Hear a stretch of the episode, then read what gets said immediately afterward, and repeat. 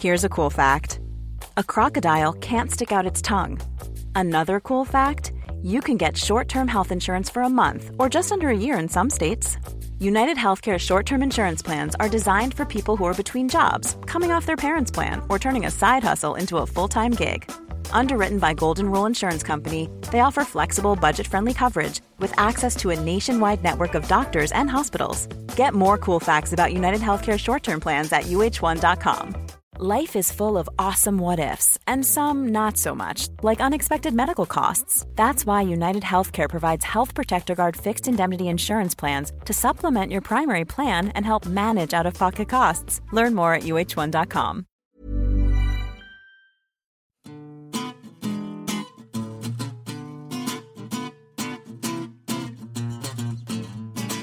Welcome to the New Statesman podcast. I'm Deputy Editor Helen Lewis, and this week I'll be talking to Stephen Bush and George Eaton about the migrant crisis in the Mediterranean and the last days of the Labour leadership election. Then Caroline Crampton joins me and Stephen to talk about Terry Pratchett's final book.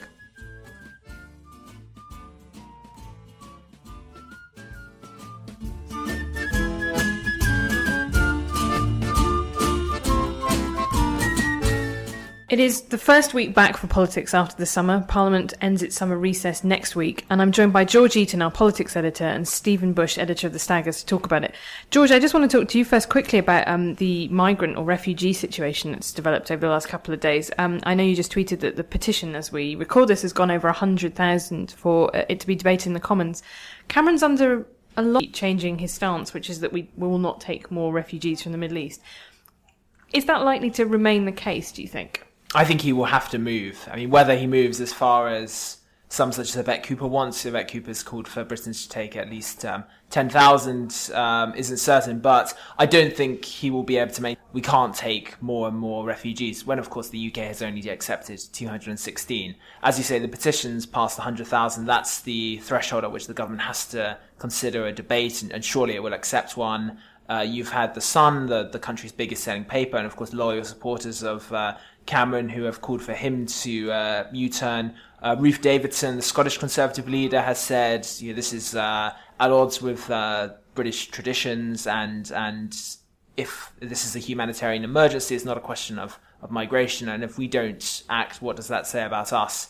So, and I even think um, public opinion is often uh, shifted quite quickly by the horrific photos we've seen. Mm. So I think even the politics of it, which is presumably part of uh, Cameron's uh, considerations, uh, may not be favourable for him. And Stephen, I want to ask you about um, Yvette Cooper's intervention, saying that we should take 10,000 refugees, because Labour were criticised a lot, not least by you during the election campaign, for things like the mug that said, you know, we need controls on immigration, and for kind of conceding quite a lot of ground to anti-immigration sentiment.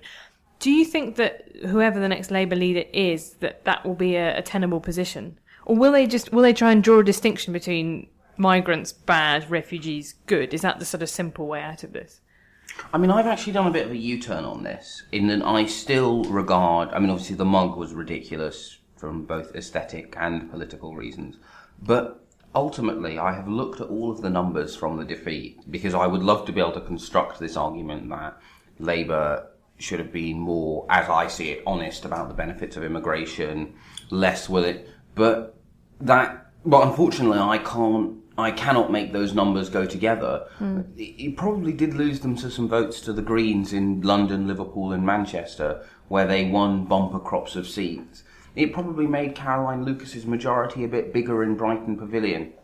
Did it change the election? No. Um, that said, I thought it was a brilliant speech. I think one of the strange aspects of this leadership election is this way that um, after it's ended, effectively, when people are voting and making up their mind, Yvette Cooper has suddenly turned into this brilliant speech giver. She's on two in two weeks. It's yeah, it, it is it is really weird. It feels as if she suddenly realised that there's a leadership contest on, and she'd actually quite like to win it.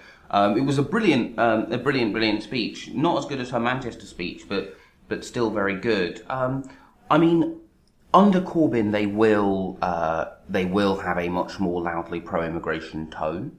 Uh, actually, they would have a more loudly pro-immigration tone under Kendall.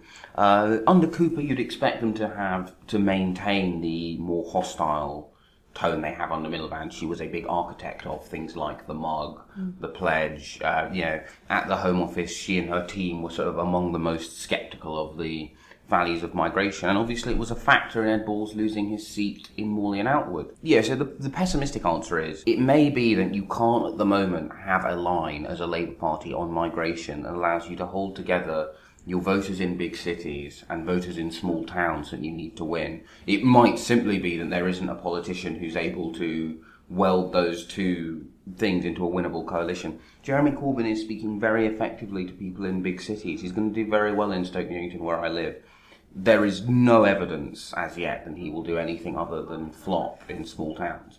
I also think I think Scotland's a really interesting one for this as well because there is a lot of kind of but Jeremy Corbyn, you know, people are voting in an anti-austerity way in Scotland. Jeremy Corbyn could win back Scotland, which is I'm afraid just not an analysis that I buy.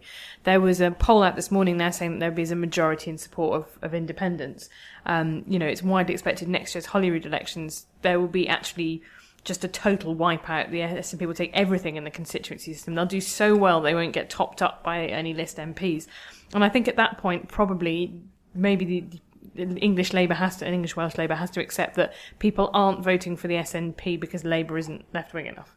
I don't know. I mean, George, George that is still, like, I think, quite an unpopular thing to say in some quarters, but I think pe- people voting for the SNP is, is about more than being anti austerity. I think actually the good thing about Corbyn uh, winning is it is forcing a lot of people who have said that the SNP are an anti-austerity force for internal political reasons to be more honest about what it is that is going on there. Um, you know, I mean, one, yeah, what is the SNP's signature policy achievement in Holyrood? It's a council tax freeze, which is effectively austerity of exactly the kind Eric Pickles is driving for uh, the Department for Government, where you just pass the cuts on to local government and it's um, and it's an expansion of the welfare state to the middle classes. Now there are strong kind of tactical arguments for things like universal pensions. Uh, any of these, it's much harder to get rid of universal services. Mm. Uh, it's not a coincidence that the most enduring bits of New Labour's legacies are paid for bank holidays, paid leave, free museums, three things which are used by working class people, they're also used by middle class people, journalists, lawyers, etc., etc.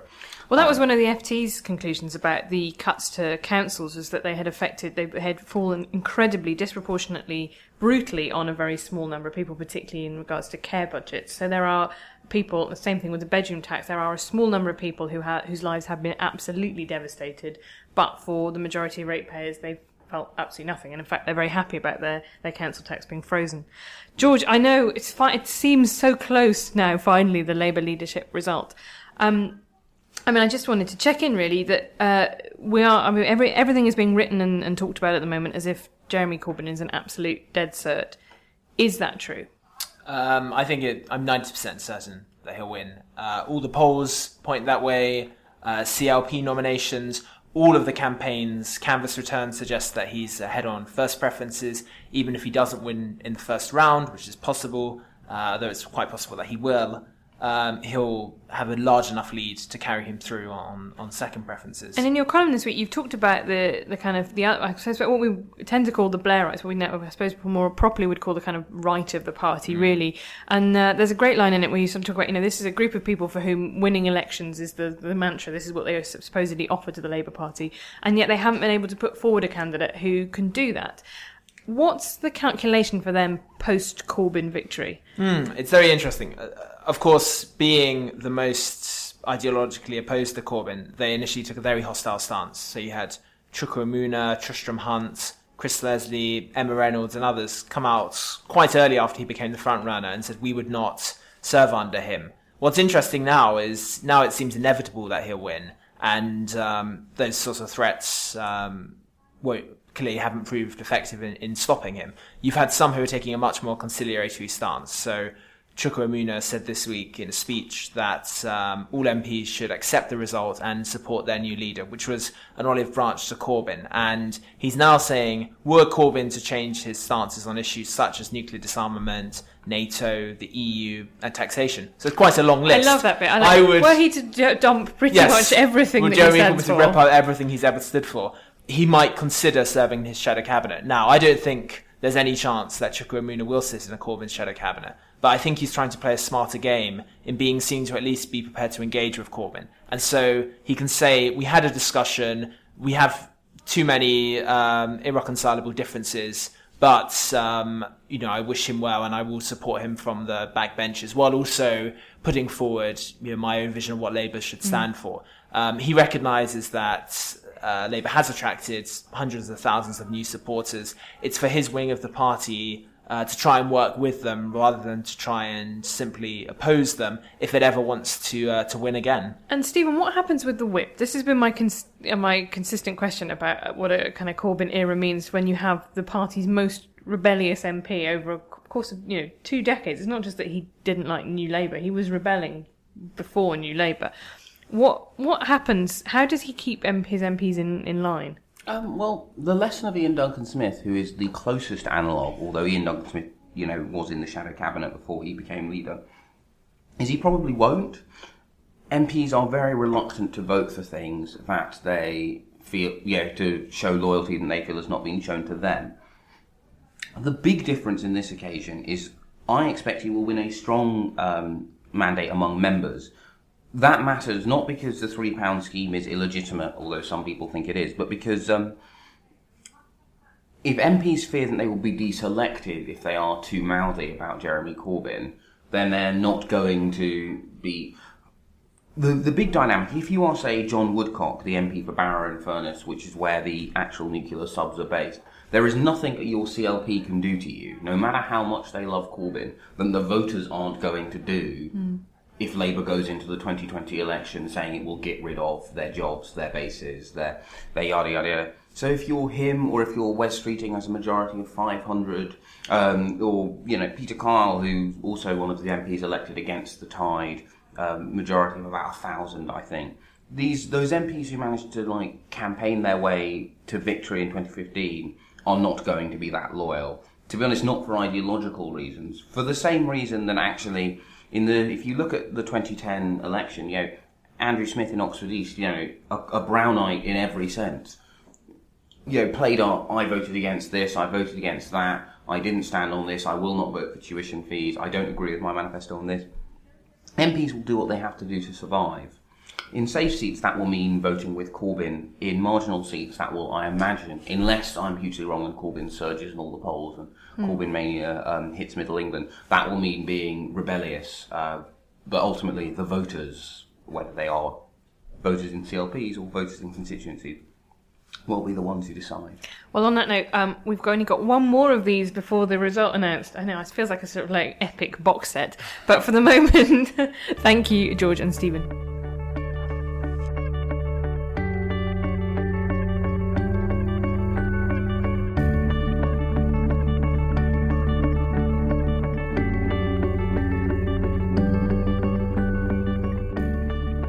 Caroline Crampton, and now I'm going to talk to Helen Lewis and Stephen Bush about Terry Pratchett. The context for this being that last week they published the final Discworld novel, uh, The Shepherd's Crown, which is the last we'll ever hear from Granny Weatherwax and Tiffany Aching.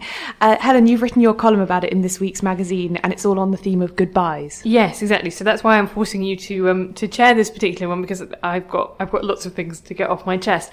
The reason I wrote the column, um, and I should say that there are spoilers ahead. Um, but I, actually, I don't think it is a spoiler. So, um, Granny Weatherwax dies in, in this book, and she's somebody who's introduced in the third Discworld book, Equal Rites, which was written in before I was born. I think. I think it was. It was definitely in the 1980s. Um, and she's one of my, my possibly my favourite character. But I don't think that her death is a spoiler per se in terms of discussing this because it, the way it's dealt with in the book is, is really interesting. It is the polar opposite of a kind of George R. R. Martin kind of like, you know, that favourite character and then suddenly they're gone. Because she, like all witches, has a, has a premonition of her death. It comes to her when she's cleaning the privy and she cleans her house. She gets everything ready. She marks out where she wants her grave to be in the woods and she lies down, puts out two coins for the ferryman and she changes her sign from "I ain't dead" to "I is probably dead," um, and and she dies quietly in in her sleep. And what I thought was so brilliant about the way that it was it was handled was it was like a real death in that it it, it didn't it doesn't mean anything. There's no big point to it. It doesn't actually, it doesn't alter the course of history per se. You know, it's not, it's the opposite of one of those kind of grandiose. It's not of, a plot point. yeah, exactly. It is just a thing that happens to people in life, and everybody else has to deal with it and go on. And obviously, because she's a very important character, you kind of see the reactions of people all across the the disc to this. But Tiffany Aching then kind of inherits her mantle and again has to repel an invasion by the elves, which was the plot of Lords and Lords and Ladies, and she has to try and live up to to the legacy of Granny Weatherwax. Um, I thought it's um, it, knowing that Terry Pratchett wrote this book when he probably knew it was his last book. I mean, he there's a note at the end from Rob Wilkins, his assistant, which said that he would write several different books at, at one time. So he would dip in and out. So it's, it's hard to know that it was, you know, the, definitely the final one. But he was diagnosed with this early onset uh, Alzheimer's in 2007. So ever since then, he felt it was a race against time. Um, Wilkins says that you know he measured every other thing that he did about whether or not like how many writing days was that going to take away, from him because he just had so many things he wants to get down really. Um, but yeah, I'm I'm pretty glad that he he got this one down. Stephen, I know you're very keen on the Discworld novels. Is Granny Weatherwax your favourite character, or are there other people you like more? No, I think it, it has to. It's either weather, Granny Weatherwax or um, or Death. Um, but uh, but the Death books are kind of the really nice thing about him finishing this one is all of the kind of recurring characters, Vimes, Death. I'm going to forget someone, and the internet will get angry with me. Had sort of, I think, been if not finished, had been resolved. It was the witches who were the only one who had been left. Who, you know, if he hadn't written this one, would have been left kind of at a point where you'd gone, oh, so, you know, Vimes is now sort of master of all he surveys, top cop.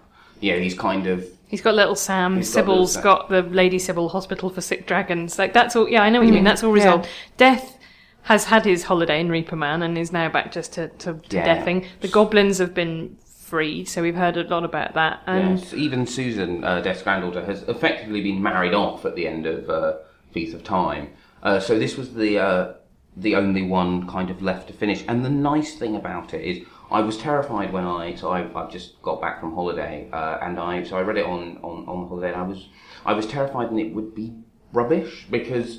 To be honest, Raising Steam, the one before this, wasn't. It was very stream of consciousness, and I think that's an interesting thing. Like one of the things I've written about in the column is that I don't think I will ever love an author the way I love Terry Pratchett again. You know, there's, there was someone wrote a column once about there were certain novels that had, needed to have a kind of use by date on them. So, like, if you don't read Catcher in the Rye by the time you're sort of 17, you might as well not bother really because Because it will seem rubbish. because yeah. you yeah, like in the way that I'm determined I'm never going to go back and watch the Ready to pop the question? The jewelers at BlueNile.com have got sparkle down to a science with beautiful lab grown diamonds worthy of your most brilliant moments. Their lab grown diamonds are independently graded and guaranteed identical to natural diamonds, and they're ready to ship to your door. Go to BlueNile.com and use promo code LISTEN to get $50 off your purchase of $500 or more. That's code LISTEN at BlueNile.com for $50 off. BlueNile.com code LISTEN. Excellent, uh, but probably not excellent TV series Bottom because I don't think it was actually that good. It was just that as a 15 year old, that was exactly what I needed in my life. But I, you know, I first read Mort was the first one I read when I think I was probably about 10 or 12. Um, and it was, it was absolutely extraordinary. And it was so forward thinking for the time. I mean, I think that's one of the things that's, that's fascinating about you know fantasy as a as, as a genre has got so embroiled recently in all these controversies. You know, there's been this stuff about the Hugo Awards um, and about the, the the lack of kind of interesting female characters and non-white characters, and Terry Pratchett did all that ten years ago, but in a way that wasn't hitting you on the head with stuff. So. He, Ankh Morpork, which is the capital city, is supposed to is is the kind of it is, it is a multicultural city. Yeah. It's just that he does it with trolls and dwarves and now goblins, uh, and and he writes about immigration, but he doesn't. He, you know, he does it through through other species. and, and also sort of inter-community tension. I have not read as nearly as many books as you guys have, but I have read Thud, which is all about sort of two different The battle, the yeah. battle between two different sort of uh, tribes or species even who have different ideas about how they want to integrate into society. Yeah, and he was doing pretty out there stuff on, on gender as well. So the, in the in the early books, the idea is that all dwarfs are, you know, whether or not they're male or female, they all have like giant, great beards and, and big booming voices and iron boots. And then you get first of all, um, Cheery Littlebottom who becomes Cherry Littlebottom, and, the, and Watch who decides that she wants to wear like high heeled boots. She wants to like weave her beard attractively. So she decides that she wants to express herself in a in a feminine way, and that's incredibly alienating. And it's one of those things that that's a, a long tradition of science fiction and fantasy, going back to things like Ursula Le Guin's um, Left Hand of Darkness, about actually trying to, be, you know, trying to think of other alternate conceptions of gender without. You know, whilst that is that is not the plot, but that is just something that happens. Saying that things you take perfectly for granted in the, in this world, what would what what does creating a world where those things aren't the case? Well, that's that, that should. I think that's why people get so het up about sci-fi and fantasy. Is if you're making up a world from scratch, it can have anything you want in it. So why replicate the worst structural problems of our own world? And I think what I like about um, the the kind of small L liberalism of the Pratchett books, apart from Thud, which does I think lay it on a bit thick. Yeah. is it is I like that one. But it is a bit the kind of, and then they, you know, because you, I thought, what, because so the idea is the premise that there's an old battle that happened between the trolls and the dwarfs that they always refer to, and then you find out at the end that it was all they sort of sat down and had a chess match. I think Yeah. that's what I'm kind of coming back to, and it was kind of, and you felt a sense of inevitability about that that ending that actually there would have turned out to be something more to it. And also, it kind of because the dwarfs who are effectively faintly Jewy for a lot of the books. Do you think I saw they're like Welsh as well? because they've got you know because they they nag they've got I may just be projecting my familial issues here um, yeah they kind of they've got these kind of hierarchical structures they've got their bread they, they make golems know I suppose that is the point because the the the way that the immigration is dealt with is that the dwarfs are kind of the kind of the good migrant, but the one that there's, there's a great line when where someone says, "Is your problem with the dwarfs that they're kind of they're lazy and they don't do anything, or that they're coming here and taking all our jobs?" That you can't put those two things together. But so yeah, so the the dwarfs are the kind of they're coming over here and taking all our jobs. To, like Gimlet, the guy who makes.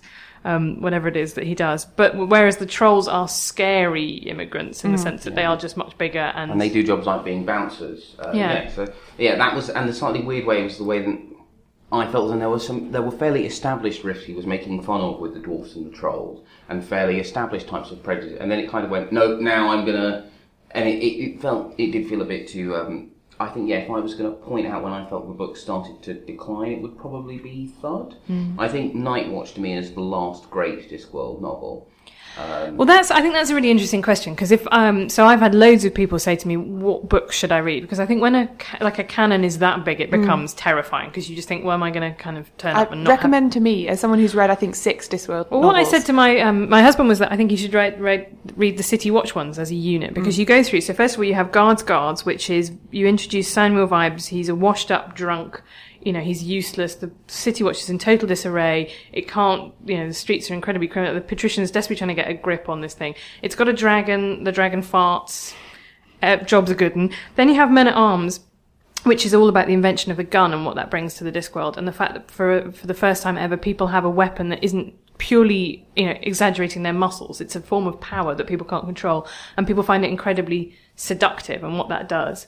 And then what's the next one? The next one must be Uh, is it Feet, of clay, which is my favourite of all of them, which is exploring the concept of kingship. So you juxtapose um, Captain Carrot, who doesn't want to be king. He has a different, you know, th there there's the model of the kind of ideal policeman, which is the man of the city, you know, the, the kind of civic authority, versus the golems who try and make themselves a king and drive the king mad with all these things about the, what they want from it. Um, and again, is a kind of interrogation of power. And then, is there another one before Night Watch? Uh, yes, uh, after Feet of Clay, there's Jingo, which is about war and is, I think, yeah, one of the best. And that's kind of when he becomes a duke. And then after that, you have. And that's just quite a, quite a romp, actually, Jingo, because they go off and there's another war and then end up having a massive football match. Um, and then, and then, if, uh, Fifth Elephant, where he they go. It's basically that's when because one of the nice things is the way that he occasionally introduced people in fairly broad, br- and he always wanted to kind of get into their world. So having introduced werewolves and vampires earlier on, the Fifth Elephant was kind of one where we sort of went home to see, you know, where where one of these werewolf characters had grown up, and it kind of yeah, he kind of both both sent up and uh, expanded these kind of fantasy cliches and then the Fifth Elephant, and then Night Watch. And then you get Night Watch, which takes you back to the origin story of the patrician, who's by that point a character that you found out a huge amount. So the idea of the, behind the patrician is that he um, is the, the ultimate ideal of a benevolent tyrant. He's worked out that what most people want is for tomorrow to be much like today. That's his model of government. Um, and instead of carving up the pie, you grow the pie, which I think actually Labour politicians have now started saying unironically about how we should grow the pie. Um, and he has a small amount of, of foibles, like he has a, a, a clock with an irregular tick tock, so that by the time that people have waited for 10 minutes in his outer office, they've gone totally mad because it, you just keep waiting for it, and then it doesn't do it quite at the time that you think it's going to do. And his only other vice apart from that is um, he does crosswords and he hangs mime artists upside down in scorpion pits with a sign that says learn the words, which I'm fully pro. Um, but uh, Night Watches is I think it's. I, I think you're right. It's, it is the last great one, and it's written in a. It's written very much in a minor key. It's very elegiac. Mm. So it's going back to a revolution that happened 20, 30 years before, in which lots of people died, and it's about that idea of what actually happens when you overthrow. What happens in a revolution? What where what point do people there are people involved in any revolution who have great ideals but there are also the fixers you know the people who do the who not who actually wield the knife or who organize the riot that tips things off and the kind of hidden machinations of, of history. But i agree with you it's a really difficult thing for pratchett fans to deal with because the books did decline. They became i think he dictated a lot of them and they became a lot more stream of consciousness. Mm. So there are for the later books it's more a case of kind of finding things that you previously loved in a in a sort of gushing river of, of, of prose. Whereas the Shepherd's Crown, I don't know what happened, is not like that. It does feel like it feels tight and it feels structured. It actually feels not quite fleshed out. It feels as if someone's written the spine of the book, and maybe there would have been more things. Well, that's what Rob says It. a bit in the afterword. I have read the afterword of it where where he says that um, probably Terry wouldn't have sent this book to the publisher quite yet. There would still have been more meat to put on its bones. Yeah. Although because of the way he worked, it does still work as a. He didn't write from beginning to end, so it is still a completed story. Yeah, I, I have no idea how uh, Pratchett uh, used to work, but it reminds me a lot of the way that what Wodehouse used to do is he'd write a page, he'd stick it up on his wall, and he would move it up the wall as he kind of got the kind of you know the Wodehousian things about you know ice formed on the Butler's upper slopes, that kind of phrase. And um, Douglas Adams, uh, in his uh, foreword to Sunset of Blandings, which is kind of um, Wodehouse's last novel, and like The Shepherd's Crown, it is finished, but it's not complete. And he says, yeah, well, the, the problem with uh, Sunset at Blandings is that not many of the pages would have made it Yeah. all the way up to the wall, which I think this one has, but clearly he, he, he, he started with bone and then added meat later, which means, and actually, there is a more intact skeleton with this one. Whereas Some of the other ones feel a bit oozy, yeah. don't they? They feel like they, they are lots of flesh, but actually not very much support structure. But I think one of the things that's fascinating is how badly they've just they've translated to other media. Um, I've tried several times to watch the TV versions. They made TV versions of the Moist von Lipwig ones, which again are a nice little self-contained series if you want to start um, somewhere. But they just didn't. They just. I think. I think maybe even it was a. It's a budgetary thing. Things that look. They look a bit kind of comic and low level Yeah, when I've- when you're I've doing it on TV budget. which- I've seen the Hogfather adaptation. I think Sky did, and it looks rubbish. Hmm. You know, just have, having an entire character who is a kind of non-existent astral projection. If you're not going to spend Hollywood money on that, it's just going to look rubbish. But I also don't. I mean, actually, I, now I've thought about it slightly more. I'm not sure if it even is Hollywood money because they poured an enormous amount of money into the Golden Compass, which was their version of the Philip Pullman, and it's still a bit weird. I think there are some genres. So Game of Thrones works on TV because it takes itself incredibly seriously. It's got a very obvious palette. You know, um, you can. It doesn't. Its fantasy elements aren't ridiculous, and that's the problem with Pratchett books. Is from the very start, from the, you know, Light Fantastic and the Color of Magic, it's played with the ridiculousness of fantasy Yeah. genre. Uh, and it incredibly skillfully, but on TV, when you do have a golem lurching round and it looks like a sort of, you know, you can see that they've always had a tennis ball on a stick and you know, look into the eyes. Um, that it doesn't, you don't get the, the, the, the subtlety, I guess, of the pastiche. So, what happens now to the Discworld? Well, I mean that's the uh, the big sort of fan debate. His daughter is going. Well, they've the estate will continue the. Yeah, they said that she'll continue to work with adaptations. So Rhianna Pratchett is a very accomplished writer in her own right. She um, worked on the Tomb Raider games, which were the reboot, which were which were really well. I mean, a lot better than the plot of the previous Tomb Raider, and also on a a, a, a game called Mirror's Edge. And as she's written for comics and been a journalist as well. So you know, she is absolutely, and she's his only child, so she's absolutely sort of steeped in the lore. And actually, weirdly, he has always been an author who has been very good at collaboration. So he collaborated with Stephen Briggs on um, the plays. There's been the Science of Discworld. There's been these books with Stephen Baxter, the Long Earth series. Um, Good Omens with Good Neil Omens Gaiman. Good Omens with Neil Gaiman, which I weirdly I've never. Everyone else absolutely loves, and I never really got. It's, it's, should I give that another go? Yeah, I think it's worth. I, I like the radio adaptations of it. I haven't actually read it, but yeah, the radio version was really Uh, good. It's aged surprisingly poorly already. In that it, the, a lot of the references like, oh yeah, tapes, tapes in cars. That's a thing. Uh, but I, I really But that's why I think that the Discworld books themselves will age quite well because they exist in a because it is a completely alternate universe. And actually, one of the things that's been really interesting to see over you start essentially with the first books in a pre-industrial society, and then a lot of the later ones, particularly the Ankh-Morpork books, are all about industrialization. This book is there's a sort of weird sort of sub part of this book, which is all about. So the elves hate iron, which already came up in Lords and Ladies because I think they were sort of, you know, like Magrat. Magrat um, shot one with an iron bolt through the keyhole in the eye, and people hit them with crowbars. But now there is a railway. There is essentially like a kind of rivers of iron running across the Discworld. Um, and they have swarf, this thing, which is basically iron filings that, you know, they use industrial processes.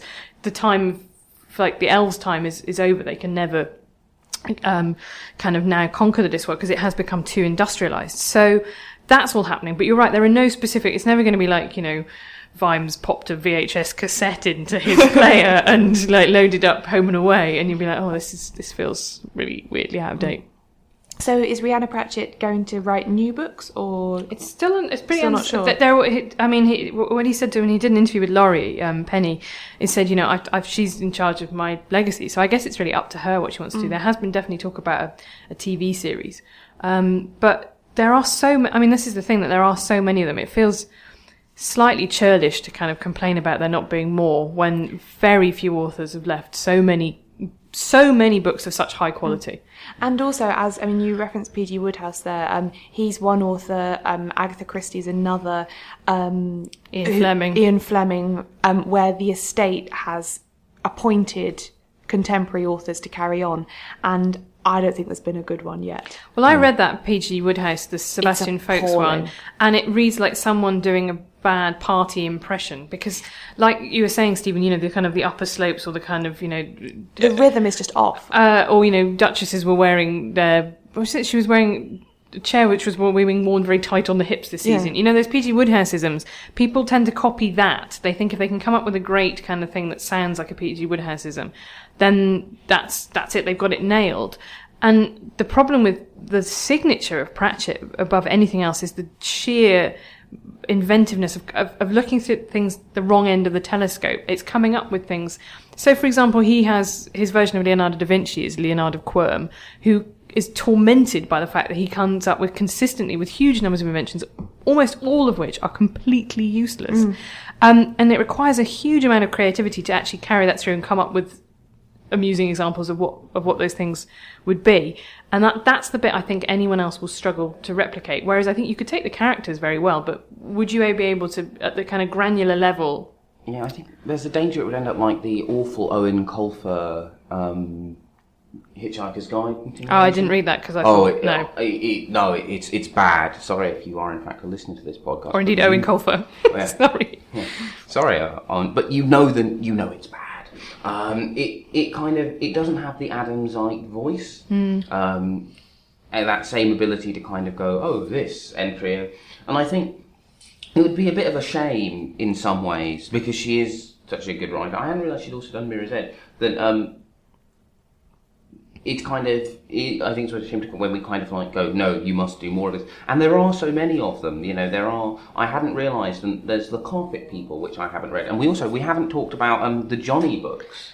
Well, see, I uh, that's why I, this is my thing. So I read Carpet People, which he wrote in two versions. He wrote an original version when he was like 19, and then he rewrote it at the age of 40 when he was like, ah, now I actually know how to write. But I haven't read any of Johnny the Dead trilogy. Uh, the, the Johnny books are really good. The Johnny book also has my uh, my favourite character in Pratchett, Yo-less, which at some point on a quiet Friday afternoon I will inflict a piece about Yo-less on the internet. So keep your eyes peeled for that, listeners. But yeah, so that's my that's my concluding thought, which is that although um, I can see the temptation to expand the franchise and continue to kind of make, actually, m- uh, most of us could probably just work on a cycle where we just start again at the beginning and, and reread them all through There is a whole world there to discover for the rest of our lives. Yeah.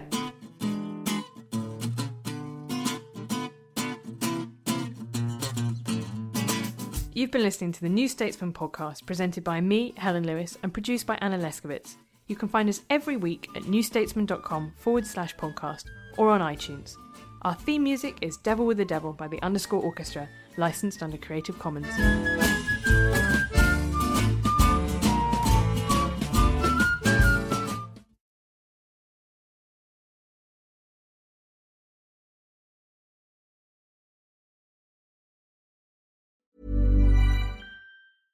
Hey, it's Paige DeSorbo from Giggly Squad. High quality fashion without the price tag. Say hello to Quince.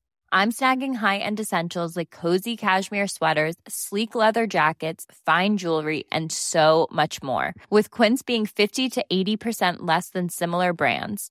And they partner with factories that prioritize safe, ethical, and responsible manufacturing. I love that. Luxury quality within reach. Go to quince.com slash style to get free shipping and 365 day returns on your next order.